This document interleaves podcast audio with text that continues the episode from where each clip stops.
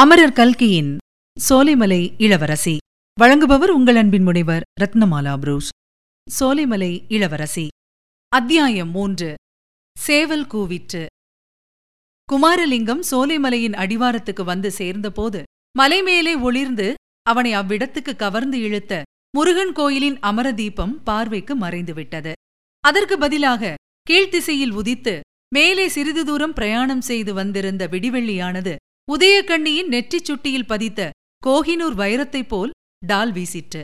அது மட்டுமல்லாமல் வானத்தை மறைத்திருந்த மேகத்திட்டுகள் விலகிவிட்டபடியால் ஆகாச வெளியெங்கும் கோடானு கோடி வைரச் சுடர்களை வாரி இறைத்தார் போன்ற காட்சி தோன்றியது. கிழக்கு நன்றாய் வெளுத்து சுக்ரனுடைய பிரகாசமும் மங்கத் தொடங்கிய சமயத்தில் குமாரலிங்கம் சோலைமலையை அடுத்திருந்த பாழடைந்த கோட்டையை அடைந்தான். களைப்பினால் அவனுடைய கால்கள் கெஞ்சின. தன்னை மீறி வந்த தூக்கத்தினால் கண்களும் தலையும் சுழன்றன. இனிமேல் சிறிது தூரமும் நடக்க முடியாது. இந்த பாழடைந்த கோட்டைக்குள்ளே புகுந்து எங்கேயாவது ஒரு இடிந்த மண்டபத்தை பார்த்து படுத்துக்கொள்ள வேண்டியதுதான். ஜனசஞ்சாரம் இல்லாத இடம். பத்திரத்துக்கு குறைவு ஒன்றுமில்லை என்று மனத்தில் எண்ணினான். மதில் சுவர் இடிந்ததனால் ஏற்பட்டிருந்த வழி மூலமாக கோட்டைக்குள்ளே புகுந்து சென்றான். மிக வியப்பான எண்ணம் ஒன்று அப்போது அவன் மனத்திலே தோன்றிற்று. அந்த கோட்டைக்குள்ளே முன் எப்போதோ ஒரு சமயம் ஏறக்குறைய இதே மாதிரி சந்தர்ப்பத்தில் ஒளிந்து கொள்வதற்காக பிரவேசித்தது ஞாபகத்துக்கு வந்தது. எப்போது எதற்காக அவ்விதம் நிகழ்ந்தது என்பதெல்லாம் ஒன்றும் தெளிவாகவில்லை. மூன்று வருஷத்துக்கு முன்னால் அவன் இந்த மலை மேலுள்ள முருகன் கோயில் திருவிழாவுக்கு வந்திருந்தபோது அந்த பாழடைந்த கோட்டையை மேலே இருந்து பார்த்தானே தவிர அதற்குள்ளே பிரவேசிக்கவில்லை. பின் எப்போது அங்கே தான் வந்திருக்கக்கூடும்? இது என்ன பைத்தியக்கார எண்ணம்? கோட்டைக்குள்ளே மேலும் போகப் போக அந்த எண்ணம் உறுதிப்பட்டு வந்தது. மேட்டிலும் பள்ளத்திலும் கல்லிலும் காரையிலும் அவன் ஏறி இறங்கி நடந்து சென்றபோது நிச்சயமாக இங்கே முன்னொரு தடவை நாம் வந்திருக்கிறோம். ஆனால் அச்சமயம் இந்த இடங்கள் எல்லாம் இவ்விதமாக இல்லை என்று தோன்றியது. இன்னும் கொஞ்ச தூரம் சென்றதும் காடாக மண்டிக் கிடந்த மரம் செடிகளுக்கு மத்தியில் ஒரு சிறு மண்டபம் இருப்பது தெரிய வந்தது.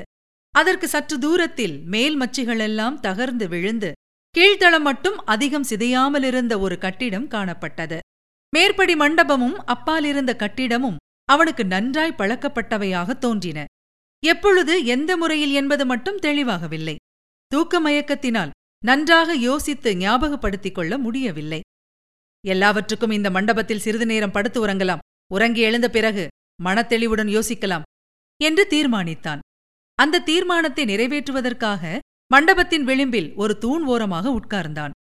கீழ்த்தளம் அவ்வளவு சுகமாக இல்லை. குண்டும் குழியும் கல்லும் கட்டியுமாகத்தான் இருந்தது. தலைக்கு வைத்துக் கொள்ளவும் ஒன்றுமில்லை. ஆனாலும் இனி ஒரு நிமிஷமும் தூக்கத்தை சமாளிக்க முடியாது.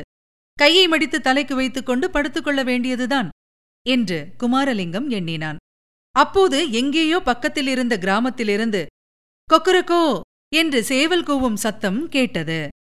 கொக்கரக்கோ கொக்கரக்கோ கொக்கரக்கோ மூன்றாவது தடவை சேவல் கோழி கொக்கரக்கோ என்று கூவிய போது குமாரலிங்கத்தின் கண்ணெதிரே இந்திரஜாலமோ மகேந்திரஜாலமோ என்று சொல்லும்படியாக ஒரு பெரிய அதிசயம் நிகழ்ந்தது. அவன் உட்கார்ந்த மண்டபம் புத்தம் புதிய அழகான வசந்த மண்டபமாக மாறியது. மண்டபத்தை சுற்றியிருந்த காடு ஒரு நொடியில் மலர்கள் பூத்து குலுங்கிய செடிகளும் மரங்களும் உள்ள உத்தியான வனமாயிற்று. அதற்கப்பாலிருந்த இடிந்த கட்டிடம் மூன்றடுக்கு மெத்தையுள்ள அழகிய வேலைப்பாடுகள் அமைந்த அரண்மனையாயிற்று.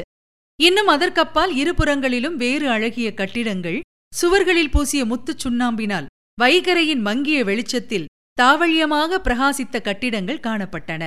சேதம் சிறிதுமில்லாத கோட்டைச் சுவர்கள் கோட்டை வாசல்களின் மேல் விமானங்கள் ஆகியவை மங்கலாகவும் ஆனால் முழு வடிவத்துடனும் கண்முன்னே தோன்றின. இந்த மாயாஜால மாறுதல் எல்லாம் சில வினாடி நேரத்துக்குள்ளேயே ஒன்றன்பின் ஒன்றாக நிகழ்ந்து குமாரலிங்கத்தை திக்குமுக்காடச் செய்தன. அதே சமயத்தில் அரண்மனை ஆச்சார வாசலில் நாதஸ்வரம் வாசிக்கும் இனிய ஓசையும் கோட்டை வாசலில் நகரா முழங்கும் சத்தமும் கேட்டன. நல்ல அந்தகாரத்தில் பளிச்சென்று மின்னும் மின்னலில் விஸ்தாரமான பூப்பிரதேசத்தின் தோற்றம். கண்ணுக்கு புலனாவது போல அந்த பழைய கோட்டையின் அதிசயமான வரலாறு முழுவதும் குமாரலிங்கத்துக்கு ஞாபகம் வந்தது. ஏறக்குறைய இதே மாதிரி சந்தர்ப்பத்தில் முன்னொரு தடவை இந்த கோட்டைக்குள்ளே தான் பிரவேசித்தது முற்றிலும் உண்மை. அதில் சிறிதும் சந்தேகமே இல்லை. இன்றைக்கு ஏறக்குறைய நூறு வருஷத்துக்கு முன்னால் தென்பாண்டி நாட்டில் மேற்கு மலை தொடருக்கருகில் இரண்டு பெரிய பாளையப்பட்டு வம்சங்கள் பிரசித்தி பெற்று விளங்கின. ஒவ்வொரு வம்சத்தின் ஆளுகையிலும் சுமார் முன்னூறு கிராமங்கள் உண்டு. மறவர் வகுப்பை சேர்ந்தவர்களாகிய பழந்தமிழ் குடிகளாகிய இரண்டு பாளையக்காரர்களும் பூரண சுதந்திரத்துடன் சிற்றரசர்களாக ஆட்சி செலுத்தி வந்தார்கள். கீழே குடிப்படைகள் அவர்களுக்கு அடங்கி நடந்தார்கள்.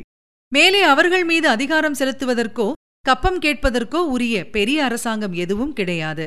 அப்படி யாராவது கப்பம் கேட்க வந்தால் அவர்களை எதிர்த்து போரிடும் வீரமும் போர் வீரர்களும் அவர்களிடம் இருந்தார்கள் சோலைமலையிலும் மாரணேந்தலிலும் நீடித்த முற்றுகையை சமாளிக்கக்கூடிய பெரிய கோட்டை கொத்தளங்கள் இருந்தன.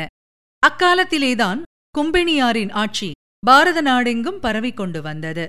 பண்டம் விற்கவும் பண்டம் வாங்கவும் வந்த வெள்ளைக்கார வியாபாரிகள் முதலில் தங்கள் சொத்துக்களை பாதுகாத்துக் கொள்வதற்காக வீரர்களை சேர்த்து படை திரட்டினார்கள். பிறகு அந்த படைகளைக் கொண்டு நாடு பிடித்து அரசாளத் தொடங்கினார்கள். அரசாட்சியெல்லாம் ஈஸ்ட் இந்தியா கம்பெனியின் பேரிலேயே நடந்தது. வியாபாரத்துக்காக வந்தவர்கள் அரசாங்கம் நடத்தத் தொடங்கினால் அதன் லட்சணம் எப்படி இருக்கும் என்று சொல்ல வேண்டியதில்லை. எந்தெந்த முறையில் பொருள் திரட்டலாமோ எவ்வளவு சீக்கிரத்தில் திரட்டலாமோ அதுதான் கும்பினி அரசாங்கத்தின் முக்கிய நோக்கமாயிருந்தது. நாட்டின் அரசாட்சி கையிலே இருந்தால் வியாபாரம் நன்றாய் நடக்கிறது என்றும் லாபம் ஒன்றுக்கு நாலு மடங்காக கிடைக்கிறது என்றும் கண்ட பிறகு மேலும் மேலும் ராஜ்யத்தை விஸ்தரிக்கத் தொடங்கினார்கள். சண்டையும் உயிர்ச்சேதமும் இல்லாமல் சமாதான பேத உபாயங்களினால் சில பிரதேசங்களை தங்கள் ஆட்சியின் கீழ் கொண்டு வந்தார்கள். உடுத்திக்கொள்ள சூட்டும் பூட்ஸும் வேட்டையாட துப்பாக்கியும் அழகு பார்க்க நிலை கண்ணாடியும் ஷவரக்கத்தியும் கொடுத்து சில மகாராஜாக்களை தங்கள் வசத்தில் கொண்டு வந்தார்கள். அந்தந்த பாளையக்காரர்களுக்கு விரோதி யார் என்று தெரிந்து கொண்டு விரோதிகளை பூண்டோடு அழித்து விடுவதாக வாக்குறுதி கொடுத்து சிலரை தங்கள் மேலதிகாரத்தை ஒப்புக்கொள்ளச் செய்தார்கள். இந்தியர்களின் பரம்பரை குலதர்மமான விருந்தோம்பல் குணத்தை உபயோகப்படுத்திக் கொண்டு சில சிற்றரசர்களையும் ஜமீன்தார்களையும் பிரிட்டிஷ் கும்பெனி ஆட்சியின் அத்தியந்த சிநேகிதர்களாக்கிக் கொண்டார்கள். இந்த வருஷம் சிநேகிதர்களாயிருந்தவர்களை அடுத்த வருஷம் அடிமைகளாக்கிக் கொண்டார்கள். இப்படியெல்லாம் நடந்து கொண்டிருந்த காலத்தில் சோலைமலை கோட்டையின் புராதன சிங்காதனத்தில் வீற்றிருந்து செங்கோல் செலுத்தி வந்த மகாராஜாதிராஜ வீர ராமலிங்க குலோத்துங்க ருத்ரதேவர் பிரிட்டிஷ் கும்பினியாரின் அத்தியந்த சிநேகிதரானார். கப்பல் ஏறி கடல் கடந்து வியாபாரம் செய்ய வந்த வெள்ளைக்கார சாதியாரின் அதி அற்புத சாமர்த்தியங்களைப் பற்றி ஏற்கனவே சோலைமலை மகாராஜா ரொம்பவும் கேள்விப்பட்டிருந்தார். எனவே ஆங்கிலேயன் ஒருவன் துப்பாக்கிகள் தோட்டாக்கள் சகிதமாக சோலைமலைக்கு வந்து மகாராஜாவுக்கு பெரிய சலாம் ஒன்று போட்டு சோலைமலை கோட்டையை அடுத்த காடுகளில் வேட்டையாட விரும்புவதாக தெரிவித்ததும் மகாராஜாவின் ஆனந்தம் அளவு கடந்ததாயிற்று. வேட்டைக்கு கிளம்பி போனார். ஆங்கிலேயன் அவருக்கு துப்பாக்கியை உபயோகிக்க கற்றுக் கொடுத்தான். இம்மாதிரி ஆரம்பமான சிநேகிதம் சீக்கிரத்தில் நெருங்கிய அத்தியந்த நட்பாக முதிர்ந்தது. சீமையிலிருந்து மேற்படி ஆங்கிலேயன் கொண்டு வந்திருந்த இனிப்பும் போதையும் கொண்ட சாராய வகைகள் அவர்களுடைய நட்பு முதிர்வதற்கு ரொம்பவும் துணை செய்தன. சில நாளைக்குள்ளே அந்த ஆங்கிலேயனுடைய சிநேகிதர்கள் சிலரும் சோலைமலை காடுகளில் வேட்டையாடுவதற்கு வந்து சேர்ந்தார்கள். இதுவரை நீங்கள் கேட்டது சோலைமலை இளவரசி. வழங்கியவர் உங்கள் அன்பின் முனைவர் ரத்னமாலா புரூஸ். மீண்டும் அடுத்த அத்தியாயத்தில் சந்திக்கலாம். தொடர்ந்து இணைந்திருங்கள். இது உங்கள் தமிழோசேஃபம் இது எட்டு திக்கும் எதிரொலிக்கட்டும்